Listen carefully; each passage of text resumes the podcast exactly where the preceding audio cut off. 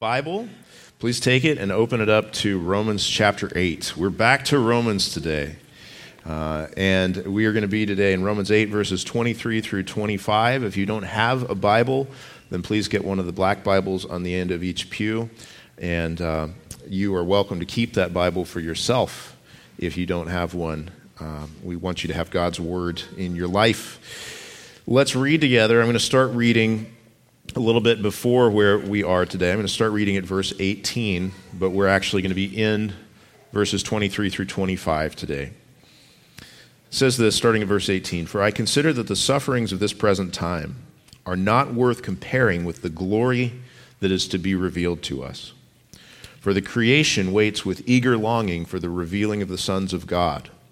For the creation was subjected to futility, not willingly, but because of him who subjected it in hope that the creation itself will be set free from its bondage to corruption and obtain the freedom of the glory of the children of God. For we know that the whole creation has been groaning together in the pains of childbirth until now. And not only the creation, this is where we are today, not only the creation, but we ourselves, who have the first fruits of the Spirit, groan inwardly as we wait eagerly for adoption as sons the redemption of our bodies. For in this hope we were saved. Now, hope that is seen is not hope, for who hopes for what he sees? But if we hope for what we do not see, we wait for it with patience. I want to ask all of you the same question that I asked to the middle school and high school students at our first youth night a couple weeks ago, which is this Is there something in your life that you're hoping for? Something maybe where you think, well, this is the thing that's just ahead. If I could just get this thing, or if I could just reach this goal, if this could change in my life, well, then that's where I would finally be satisfied. That's where I would finally be content. Now, there's lots of things in this world that tempt us in that way. Maybe it's possible that somebody in here truly has their hope set on something in this life if that's the case, then I hope that this will turn you to a better hope. But we also know, even as even us who are trusting in Christ, we know that there are those milestones ahead of us, those things where we think, when I just get there, boy, then I can rest. Right? Well, uh, uh, it, it, just the other day, after I had, had already thought to myself, well, that's, what I'm, that's how I'm going to open the sermon, I went to, to get pizza for our family. And I said to the guys at the pizza place, how you doing? How are things in here today? And, and the guy behind the counter said, It'd be a lot better if I won the lottery. you can just imagine him back there making those pies and daydreaming. What if I got that jackpot? Boy, well, then everything would be okay. We'll talk about the lottery another time. We've talked about that before. But, guys, there is so much in this world where people just think, boy, if I just got that, it would be okay. But God calls us to a better hope a greater hope, something that is lasting, something that's not going to rust, get moth eaten, fade away like the things of this world. He calls us to treasure in heaven, as Jesus put it. And this is a description of what it is that we're waiting for the adoption as sons, the redemption of our bodies that Jesus has given us. Let's look at verse 23 and see where it says, Not only the creation but we ourselves, who have the first fruits of the Spirit, groan inwardly as we wait eagerly. Now, when he says there, not only the creation, we might have to think back a couple weeks, okay? I think it was about three weeks ago that we were in the previous verses, and I know not everybody who's here today would have been here then, so let's just look and see what it says. In verse 22, we know that the whole creation has been groaning together in the pains of childbirth until now. So, these previous verses that came before this were saying that the creation itself, this world that God has made, has fallen into this cursed state as a result of sin. That happened in Genesis chapter 3. Part of the curse that came after Adam and Eve sinned against their Creator in the garden was that God didn't just curse Satan, who tempted them, and He didn't just curse them such that they would have hard labor and painful childbirth and, and death, but he also cursed the earth itself and said it's going to bring forth for you thorns and thistles. There's going to be, you know, we can expand upon that and say, well, that's where our hurricanes and earthquakes and cancers come from, is from this curse on the earth. And this is saying that in the, in the, in the, the time that Jesus comes and redeems all things, when we get to Revelation chapter 21, there's going to be a new heaven and a new earth. The creation itself is going to be set free from its bondage to decay. And so the things that it's going through right now are like the pains of childbirth, where yes, it's painful, but there is something better coming. And so, where he says that we ourselves, in verse 23, not only the creation, but we ourselves, he's saying, we Christians, we Christians have that same kind of pains of childbirth. Now, now, some of you have had the actual pains of childbirth before, and as I said before, I know exactly how you feel. I can't believe you laughed at that again. Yeah. No, I don't. I don't. But it's saying here that we have that same, uh, as the creation groans for what's better to come, that Christians groan for what's better to come. That, that we do this because we are new creations within the creation. He says, not only the creation, but also, and that, that's kind of, if you're just thinking about the grammar, that's here's something that is significant, but let me take you to something even more significant. Let me to take you to something bigger than that. Yes, it's significant that the creation itself is waiting to be set free from the bondage to decay, waiting for that time when Jesus makes all things new. But it's even more significant, even greater, that we ourselves, believers in the Lord Jesus Christ, we are groaning, we are longing, we have our hope set on a time that is not yet, on something that Jesus has already bought with his blood but hasn't brought into being with his glorious presence yet. And, and as we do that, it says that it's we who have the first fruits of the Spirit. That's where you see that it's talking about us, Christians, as being a new creation within the old creation. Jesus is, is making all things new. You know, this new creation is spoken of back in the Old Testament, places like Isaiah, spoken of really clearly in the New Testament, places like Revelation, but we're also told in 2 Corinthians 5:17, therefore if anyone is in Christ, he is a new creation. The old has passed away, the new has come. This is part of why we feel that groaning. This is part of why we have a different outlook on the world than unbelievers have on the world is because we're not only created beings, but as those who have come to faith in Jesus, the Holy Spirit has recreated us. He's made us new. He's taken away our hearts of stone and given us hearts of flesh to be God's children. Another word for this is to be born again, to be regenerated. He's made us new creations. Part of what, the way that we see that and the way that it's pointed out here in verse 23 is it says we have the first fruits of the Spirit. What's that talking about? Boy, there's a lot of different ways you could take that. You could say maybe it's talking about the fruit of the Spirit, maybe it's talking about this.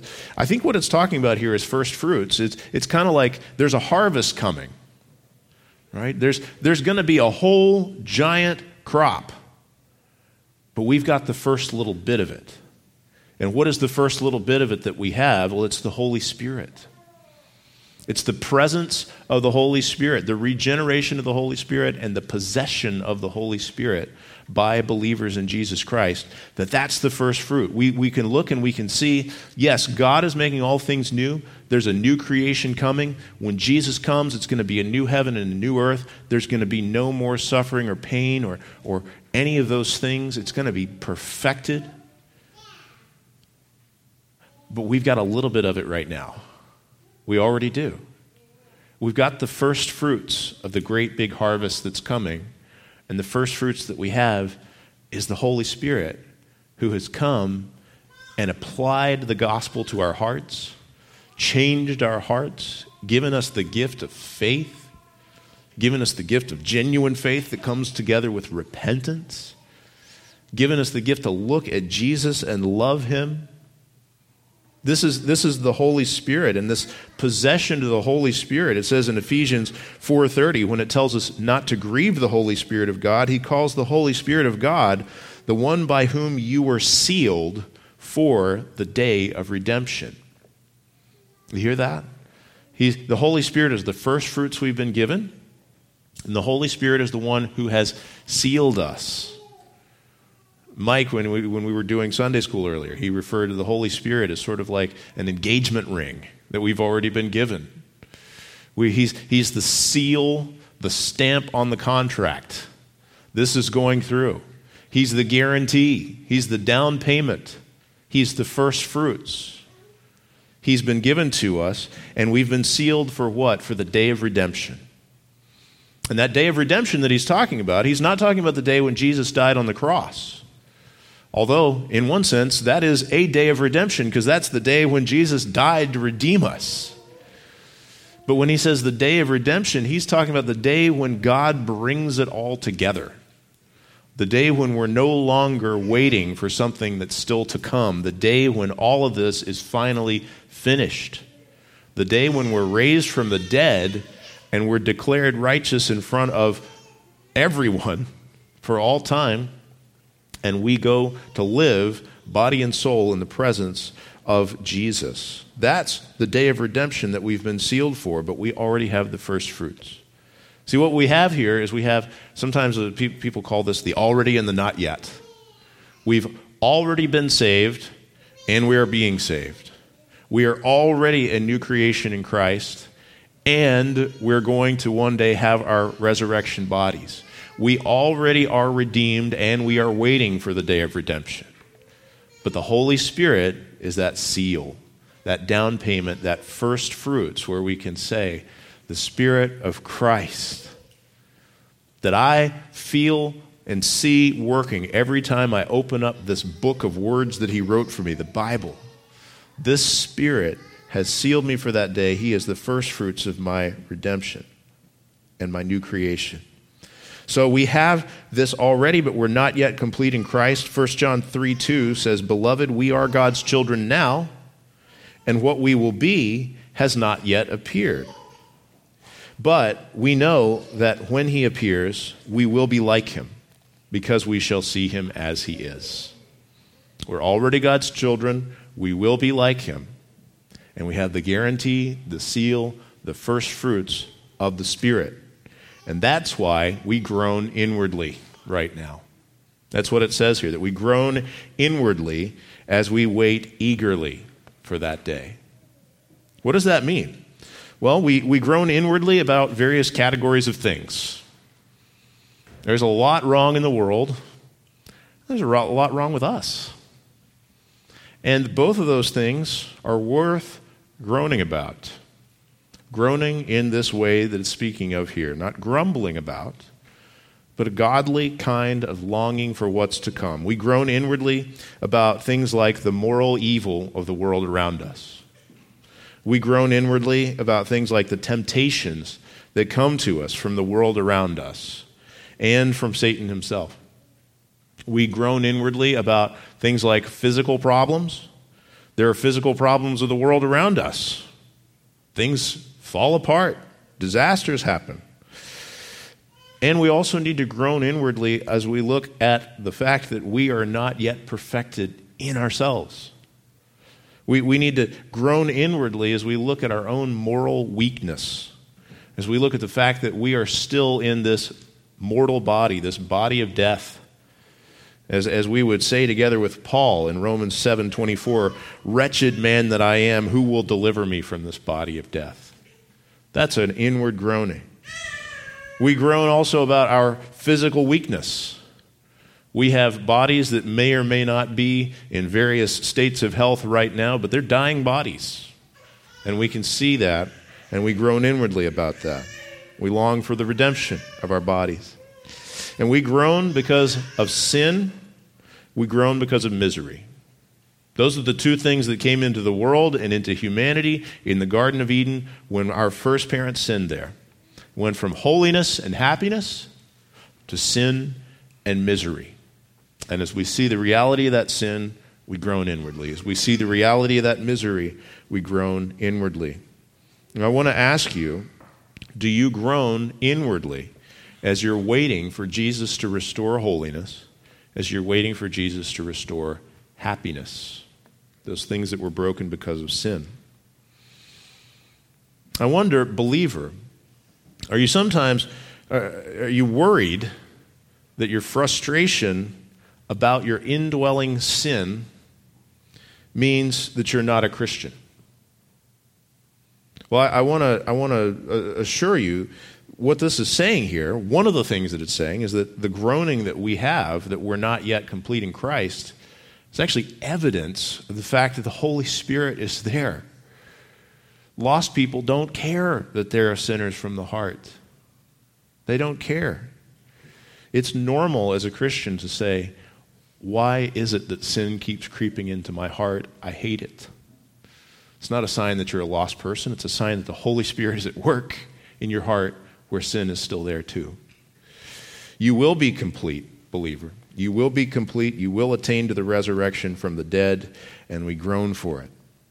But you need to know this too. The groaning that we have as Christians is not the same as the groaning of non Christians, not the same as the groaning of the lost world. There's a lot of groaning out there. But when it says here, I, I, want you to look at the verse. Look at verse 23. It says that we groan inwardly. Inwardly.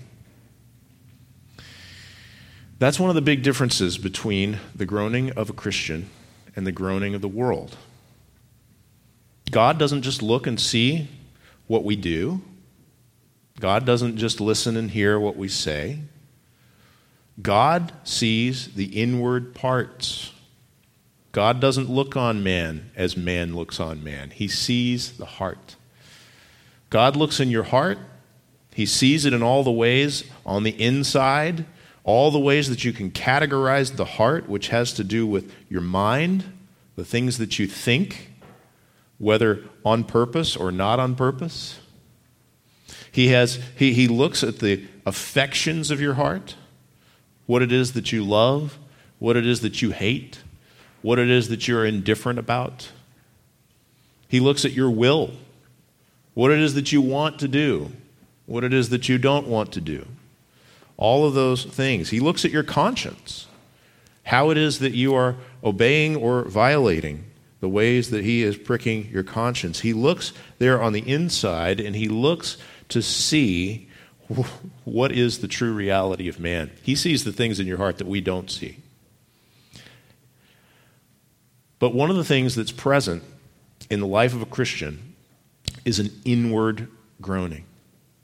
A groaning from the heart about these things that are not right now, with sin and misery in ourselves and in the world.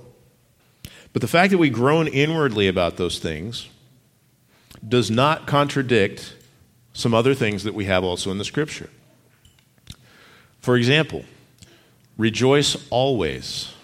And again, I say rejoice. That's true. That's a command of Scripture at the same time that it says that we groan inwardly.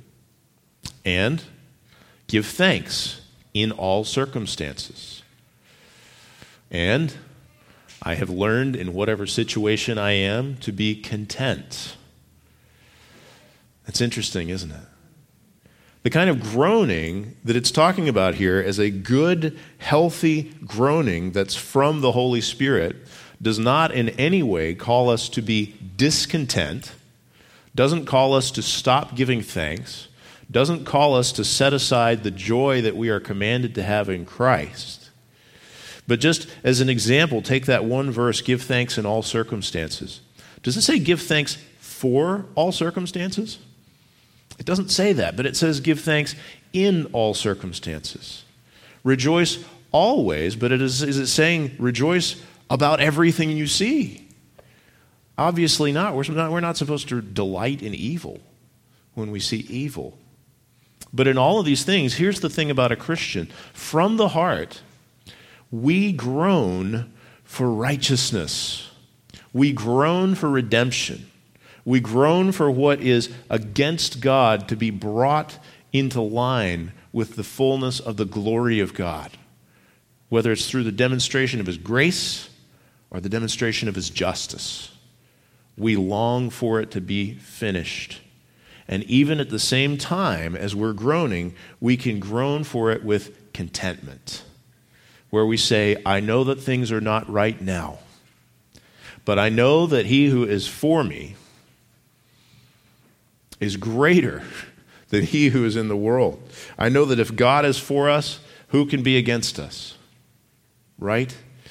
We can have that contentment even as we groan. So that's one difference between the kind of groaning that the world has and the groaning that we have. We groan in hope, where the world groans in hopelessness. But a second way is that our groaning is inward, it gets at the heart. It's not a fake groaning as hypocrites. There is such a thing as a fake groaning. There is a hypocritical kind of groaning where those who don't know the Lord would say, Oh, I can seem like I'm one of those people who knows the Lord if I get upset about abortion. Well, I hope that you, when you think of abortion, I hope that when you think of that horrible, horrible injustice that is done toward the most innocent people among us, I hope that that causes you to groan, to ask God to put that to an end. I hope that that causes you to long for the new creation. I hope that spurs you to action in various ways. But it is also possible for someone to say, that's what Christians look like. I'm going to pretend like I care about that. Or not just that, but to say, I'm going to pretend like I care about my sin. I'm going to pretend like my sin bothers me. I'm going to pretend like the brokenness of the world bothers me when secretly from the heart I'm in love with the world. No, this says that we, who are God's children, who are part of the new creation, who have the first fruits of the Spirit, we don't groan hypocritically, we groan inwardly. People who don't have faith in Christ, if they, if they acknowledge God at all, then they tend to assume that God must be on their side, that He must be. When they're not suffering, they think that God must be on their side because they are not suffering. Because God has, has healed my sickness, that must mean that God is on my side, when in fact, Romans 2 tells us that God's kindness is meant to lead you to repentance, not to show you that you don't need repentance. Or on the other hand, when believer, unbelievers are not suffering, they think that God must be on their side in the sense that he is obligated to get on their side because they are suffering. Oh, God, if you're a merciful God, I'm suffering. You absolutely must be for me. And there could be a kind of groaning that is not the inward groaning here. A kind of groaning that is an accusation against God. God, you are under obligation to do this for me, to grant me the worldly comforts that I don't have right now. I don't want to sound insensitive to suffering. We want to be sensitive to suffering. We want to care for those who are suffering. But you need to know that the fact that you are suffering does not put God on your side. It does not put under God under obligation to you. It doesn't say to God that He has to give you what it is that you're longing for. Those who don't have faith in Christ, it's kind of like they're looking at God like an annoying butler. When things are just fine, they would look at him and say, Why are you here? Go upstairs to your quarters. Stay quiet. Things are fine. I don't need you. But when things are not fine, then they're crying out to him. They're groaning. They may even tell you, I'm praying all the time. Well, what kind of groaning is it? It's not, a, it's not the inward groaning of the Holy Spirit at work in them. It's the groaning of shouting at the butler, Why aren't you here? Why aren't you bringing me what I need for my comforts? It may be that they're opening their mouths even in some sort of prayer, but their heart is far from Him in their inward being. But we who have the first fruits of the Holy Spirit, we who know Christ, we groan inwardly. I want to I want to ask you, do you have do you have the boldness? Do you have the courage to examine your own heart about things like this? Do you groan inwardly from the heart for the coming redemption, for the day of Christ? I want to know is, is your mind set on God when you suffer? Is your love and your affection set on God when you suffer? Is your will in submission to God when you suffer? If you're, if you're groaning, if you're longing for something different, are you crying out to God with your inward being in faith and in hope for the redemption of Jesus? Or are you crying out as a hypocrite who demands that he do something for you like a butler? So we who have the first fruits of the Spirit are groaning inwardly as we wait eagerly. And what is it that we're waiting for? This is point number two on the back of your bulletin. What is it that we're waiting for? Well, it says we are waiting for adoption as sons, the redemption of our bodies. Now, the way that he puts that, it's saying we are waiting for adoption as sons, and then he adds on the redemption of our bodies to explain what it is that he's talking about. So when we say adoption as sons and the redemption of our bodies, we're not talking about two different things in this verse. It's two different ways of describing the same thing. But let's take them both. Let's think about adoption as sons. When, we when we have come to faith in Jesus, we've been adopted. That's uh, various places in the scripture. That uh, you see this in Ephesians 1. We've already seen it in, in Romans. We see it all over the place. When, when God takes us to himself, regenerates our hearts, the Holy Spirit comes, makes us born again. He makes us God's brand new babies. And he brings us into his family. He adopts us as sons. And the reason he says sons there and not just generic children is because there's an expectation that there is the full inheritance for all of you male, female, slave free, Jew, Gentile. You are adopted as sons with the full inheritance when you've come to faith in Jesus Christ. So it's a thing that's already the case, but here it also says that it's something that's not yet the case. That's interesting, isn't it? It says we're waiting for adoption as sons. How could it be that believers in Jesus have already been adopted, but we're waiting to be adopted? Well, it's because that adoption of sons is real, it's there, but it's not complete until the day when there's a public declaration of it. That's what he's getting at here. When, when we adopted two children in our family, who I love so, so much, really am so, so glad about this, but there, there, in that adoption process, there was actually a period of time where there were no other parents or guardians in the world who had any legal claim to these two kids. We were the sole legal guardians already of those two kids, but we weren't yet officially their parents. It wasn't officially a complete adoption until that day when we had the court hearing and it got finished and the judge declared publicly that it was so. And in the same way, when we've come to faith in Jesus, it's already the case. There is no other claim on our hearts. We are no one else's children. We have been brought in, we are adopted, but one day there's coming the day, at the day of judgment, when we've been resurrected from the dead, when we will be publicly declared to be God's children. That's what he's talking about here. We're waiting for that day when the adoption that's already real is going to be publicly declared. Here's what the Baptist Catechism says about the resurrection that believers are headed toward. It says, At the resurrection, believers being raised up in glory will be openly acknowledged and acquitted in the day of judgment, and made perfectly blessed both in soul and body to the full enjoyment of God to all eternity. By the way, if you are if you are among those who have in your heart that you would just be satisfied if, if you could get public recognition. If you could become famous or gain a certain number of social media followers or get recognition in a certain circle of people that's important to you, if you think, well, that's, that's when I would finally arrive, when I get that recognition, what your heart is really longing for is the adoption of sons in the day of redemption. That's what you're longing for. You may not know it. You're waiting for the day when you will be publicly acknowledged and acquitted in the day of judgment. The way to it is through Christ, not through self promotion. It's the adoption as sons. But he describes it here, not just the adoption of sons, but he clarifies what are we talking about? The redemption of our bodies. He's saying, I am talking about the day of final resurrection when all of those who are just by faith in Christ are raised from the dead, not to eternal destruction, but to eternal life. That's the day we're talking about, the redemption of our bodies. When it says this here, we need to remember that, that D- Jesus saves us as whole people.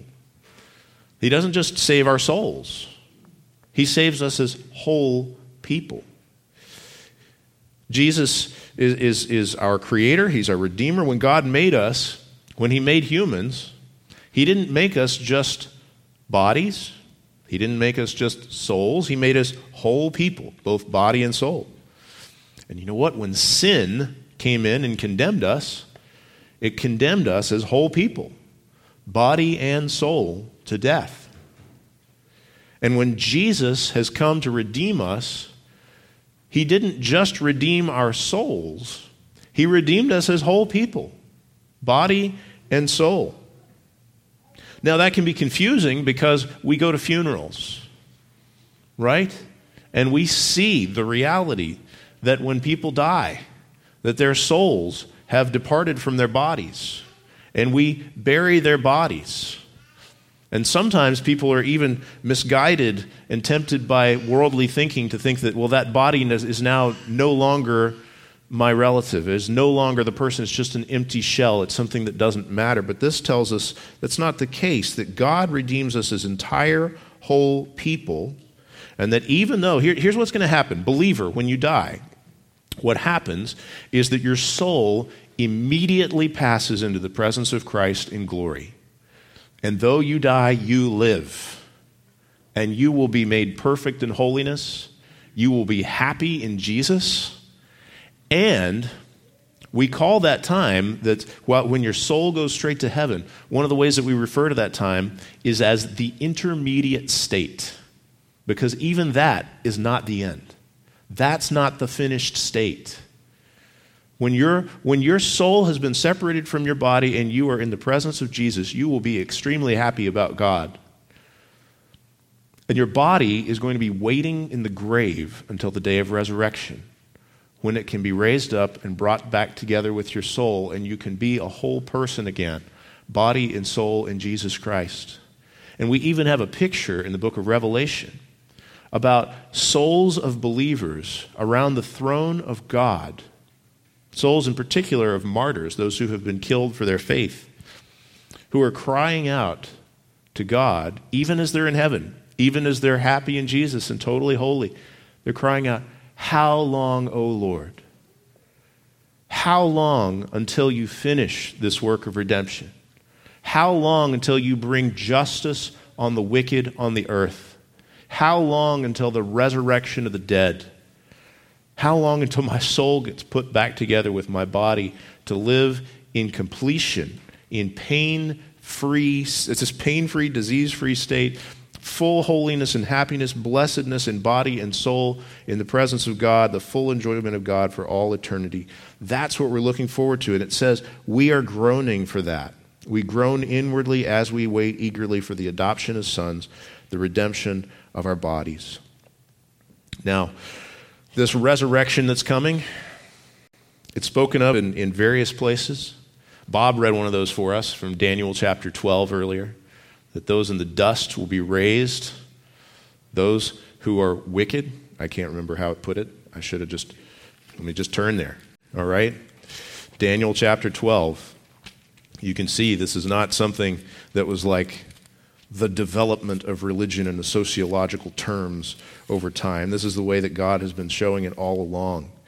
He says, At that time shall arise Michael, the great prince, who has, has charge of your people, and there shall be a time of trouble, such as has never been since there was a nation till that time, but at that time your people shall be delivered. Everyone whose name shall be found written in the book, as it's described in Revelation. It's, this is the, uh, the Lamb's book of life and those whose names are written there have been written there from before the foundation of the world.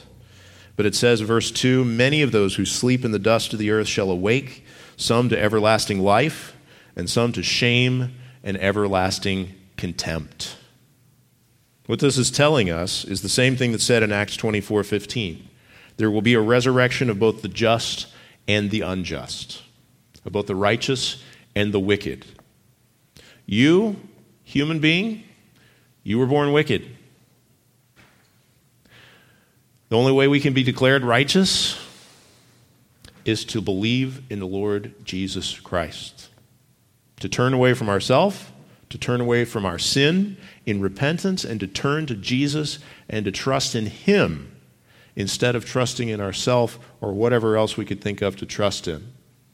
Jesus, who is the only righteous one, who is the only one who could fully live out the perfect law of God, the only one who could perfectly take the full penalty for our sins on himself on the cross, so that his sin would be, excuse me, our sin would be counted to him and his righteousness could be counted to us.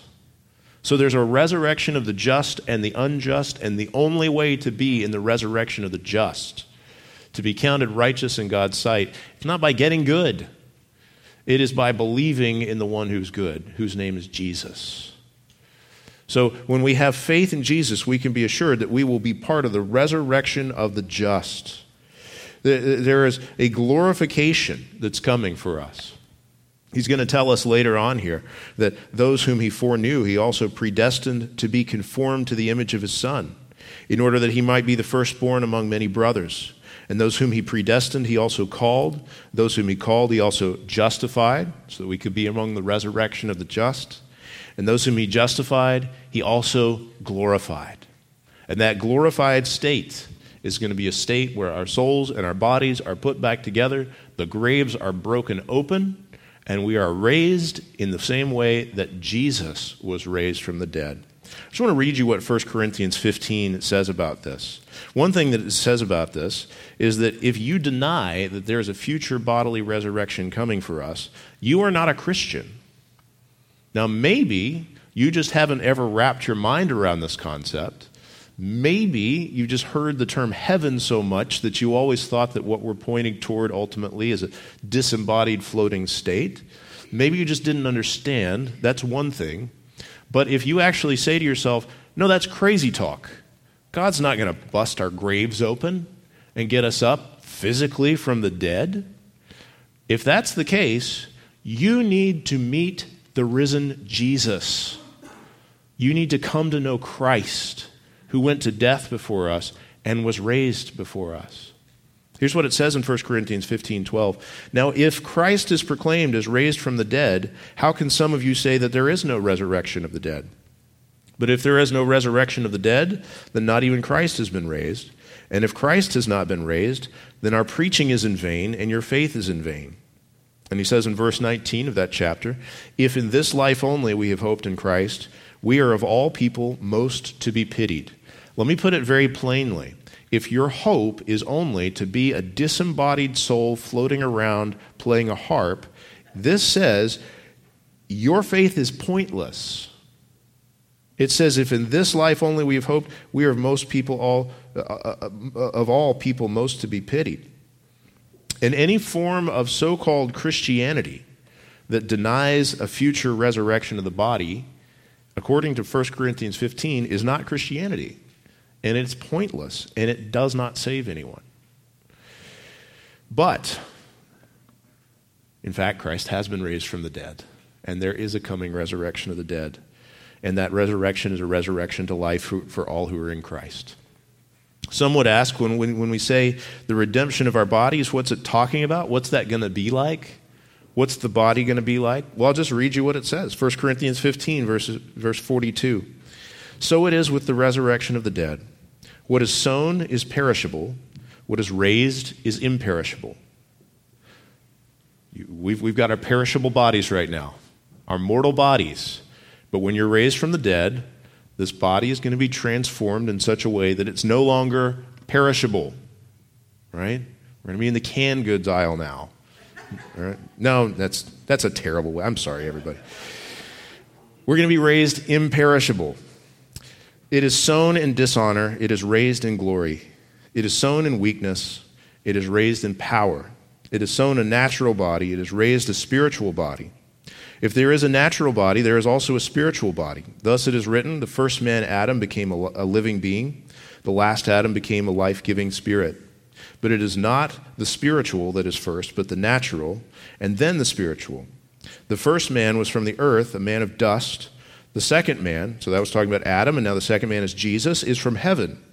As was the man of dust, so also are those who are of the dust. And as is the man of heaven, so also are those who are of heaven. Just as we have borne the image of the man of dust, we shall also bear the image of the man of heaven. Let me just summarize that by saying if you want to know what your resurrection body is going to be like, go back and look at the final chapters of Matthew and of Mark and of Luke and of John and see how Jesus, the risen Jesus, is described. He was in his same body so that he could go up to Thomas and say, Here, put your finger in my wounds if you don't believe. Put your hand in my side. It's the same body. He, he was in the flesh. He ate fish. And yet, some strange things were going on where he would appear in a room where the door was locked. How did that happen? I don't know. But it says here, in the same way, we, we bear the image of the man of dust. When we're raised from the dead, we're going to bear the image of the man of heaven. So, however, Jesus in his resurrected body is, and not was, but is now, still. Remember, he ascended into heaven in it. He's still there, he's coming back in it. We're also going to be raised from the dead in a body like that. Here's another thing it tells us in 1 Corinthians 15 Behold, I tell you a mystery. We shall not all sleep which means not every Christian is going to physically die. Probably all of us will, but who knows? We shall not all sleep, but we shall all be changed. In a moment, in the twinkling of an eye, at the last trumpet. For the trumpet will sound, and the dead will be raised imperishable, and we shall be changed. For this perishable body must put on the imperishable, and this mortal body must put on immortality. When the perishable puts on the imperishable, and the mortal puts on immortality, then shall come to pass the saying that is written Death is swallowed up in victory. O death, where is your victory? O death, where is your sting? The sting of death is sin, and the power of sin is the law. But thanks be to God who gives us the victory through our Lord Jesus Christ. Guys, we are waiting for adoption as sons, the redemption of our bodies. That's what you're groaning for, believer. Set your hope there. Set your hope on the day when, as, as, as, as Job put it, in possibly the earliest book that was written in the Bible, where he says, uh, that in my flesh I shall see God. Put your hope there. One of the things that you can do is don't treat your body as meaningless. Don't treat your body itself or the things that you do in your body as meaningless. This body that you have, it's the one that God's going to raise perfected and eternal. And even right now, even as it's not raised, it says in 1 Corinthians 16, Do you not know that your body is a temple of the Holy Spirit within you, whom you have from God? He says, You are not your own, for you were bought with a price. So glorify God in your body. God doesn't just own your soul, He owns your body too and how we use it, how we conduct ourselves in it, how we treat it, it matters because Jesus' blood was shed not just for our souls, but for our bodies as well. Another thing that we need to do is we need to place the preaching of the gospel as the church's highest mission. You may say to yourself, well, where, where's the pastor getting that? Well, I'm getting that because we're often accused as actual believing Christians, as evangelicals, or I know, that word's meaningless sometimes now, but as, as those who believe the actual biblical gospel, sometimes we're accused of not caring about people's physical needs because we prioritize the saving of their souls higher than their physical needs. That needs to be the case but remembering that we're not just talking about the saving of their souls, we're talking about the saving of their bodies too. Right? So, so sometimes we hear this accusation oh, you guys are all just about, you, you know, you, you'll let people stay in their suffering as long as you're convinced that their souls are going to float off to heaven one day. Well, let me say two things about that. One is we don't want to let anybody stay in their suffering. When we have an opportunity to show mercy and relieve suffering, we need to take that opportunity. But here's the other thing if we show mercy about worldly things without preaching the gospel, you know what we're giving them when we relieve their suffering? We're giving them what moth and rust will destroy. We're giving them things that will fade away. When we preach the gospel, when we make the gospel and the salvation of sinners what it is that we're about, then we're not only about meeting physical, this world problems, we're about seeing people raised from the dead in their bodies to eternal life. To eternal life. I just imagine that after that day, after that final day of the resurrection of the just and the unjust, the wicked who have been raised in such a way as to be cast into the lake of fire forever and ever. The accusations that they hurled against the church in this life are going to be different from the accusations that they're hurling against the church from the lake of fire. In this life, they're saying, Why are you caring so much about seeing people saved? And I would imagine then they're saying, Why did you not care more about seeing people saved? We need to be about that. But as we do this, it says that we're hoping for what we do not see. Look in verse 24. He says, For in this hope we were saved. A couple of things. For one thing, it says, We were saved. That's a past tense. But it also says we're waiting for something. We're waiting for the redemption of our bodies. And even back in chapter 5, he talked about how we're, we're waiting for this salvation to come. I think it's chapter 5. Uh, where is it? Here we go. Never mind. but you see this in different places in the scripture where we have, uh, we have uh, salvation is spoken of as something that already happened, something that is happening, something that will happen. And it says we were saved, but we were saved in this hope in this hope that something is coming. See, when, when we come to faith in Jesus, we're not just believing in what already happened in the past. You absolutely must believe that. You must believe, according to, according to Hebrews 11, to have faith, you must believe that God created the world, that He rewards those who seek Him. You must believe that Jesus is the Christ, the Son of God. You must believe that He died for your sins. You must believe that He rose from the dead. You must believe upon him for your salvation. But part of it also is that we believe that there are future promises that are ours that we will see. That's what hope is. Hope is so closely related to faith. It says in Hebrews 11:1, faith is the assurance of things hoped for, the conviction of things not seen. And it says we were saved in this hope. This hope that what Jesus accomplished on the cross 2,000 years ago and in his resurrection from the dead three days later is something that we are going to see in our own lives in real time and space and matter when Jesus raises us imperishable forever and ever. In this hope, we were saved. But he says that hope is something that we don't yet see. Reminds me, I mentioned earlier when Jesus took out his hands and told Thomas, You can put your finger here if you want. One of the things he says is, Have you believed because you have seen me? Blessed are those who have not seen and yet have believed. That's believing, that's hoping for what we don't yet see. If you have something already, you don't hope for it, do you? But that's what hope is. We know it's coming. Hope of the world is different than Christian hope. The hope of the world is the guy in the pizza shop saying, I hope I hit that big lottery.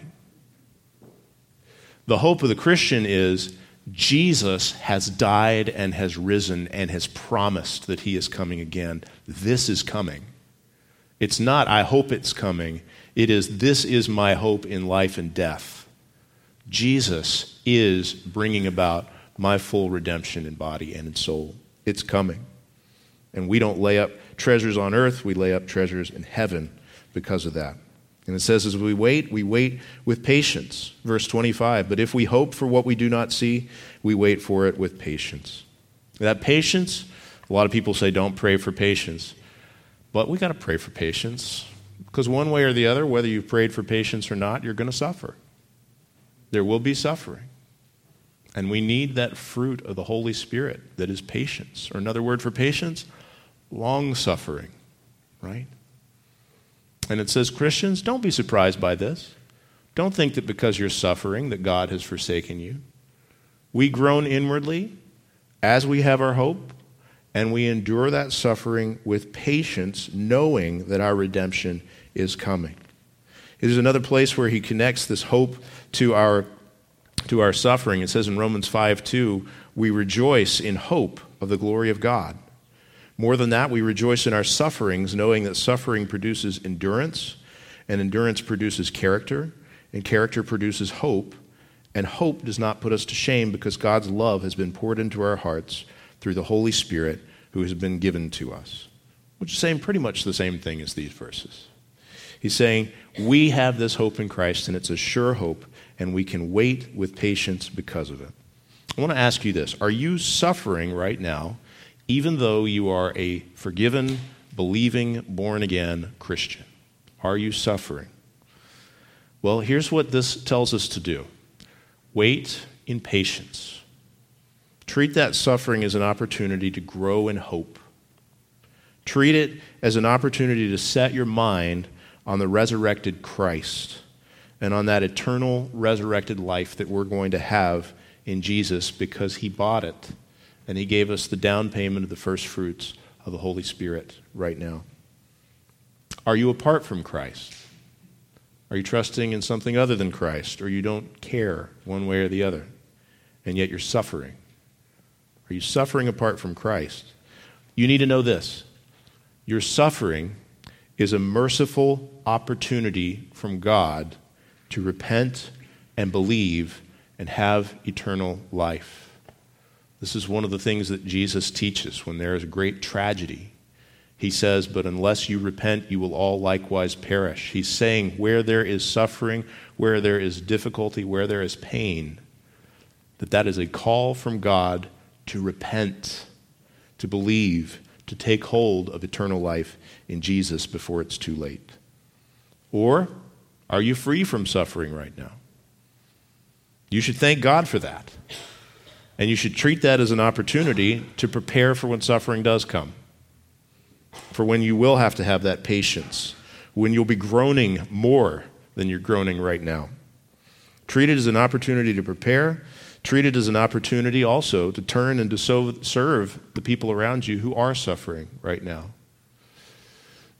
Maybe that's why God is giving you a time of refreshing so that you can refresh others.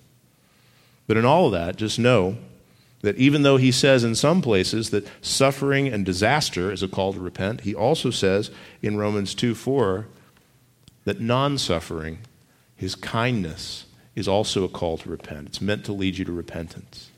So, in all these things, we're to turn to Jesus in repentance, in faith, in hope, because Jesus has purchased our redemption and will bring it about. We will see it face to face. Here's what it says to do in Hebrews 12 2 as we're going through difficulties, as we're groaning, as we face temptation, as we face uh, things that make us suffer long.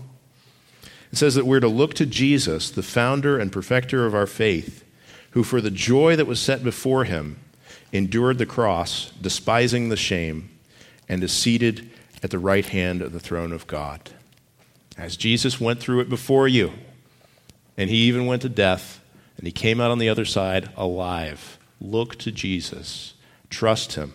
Hope in him and in that life that he's giving. Let's pray.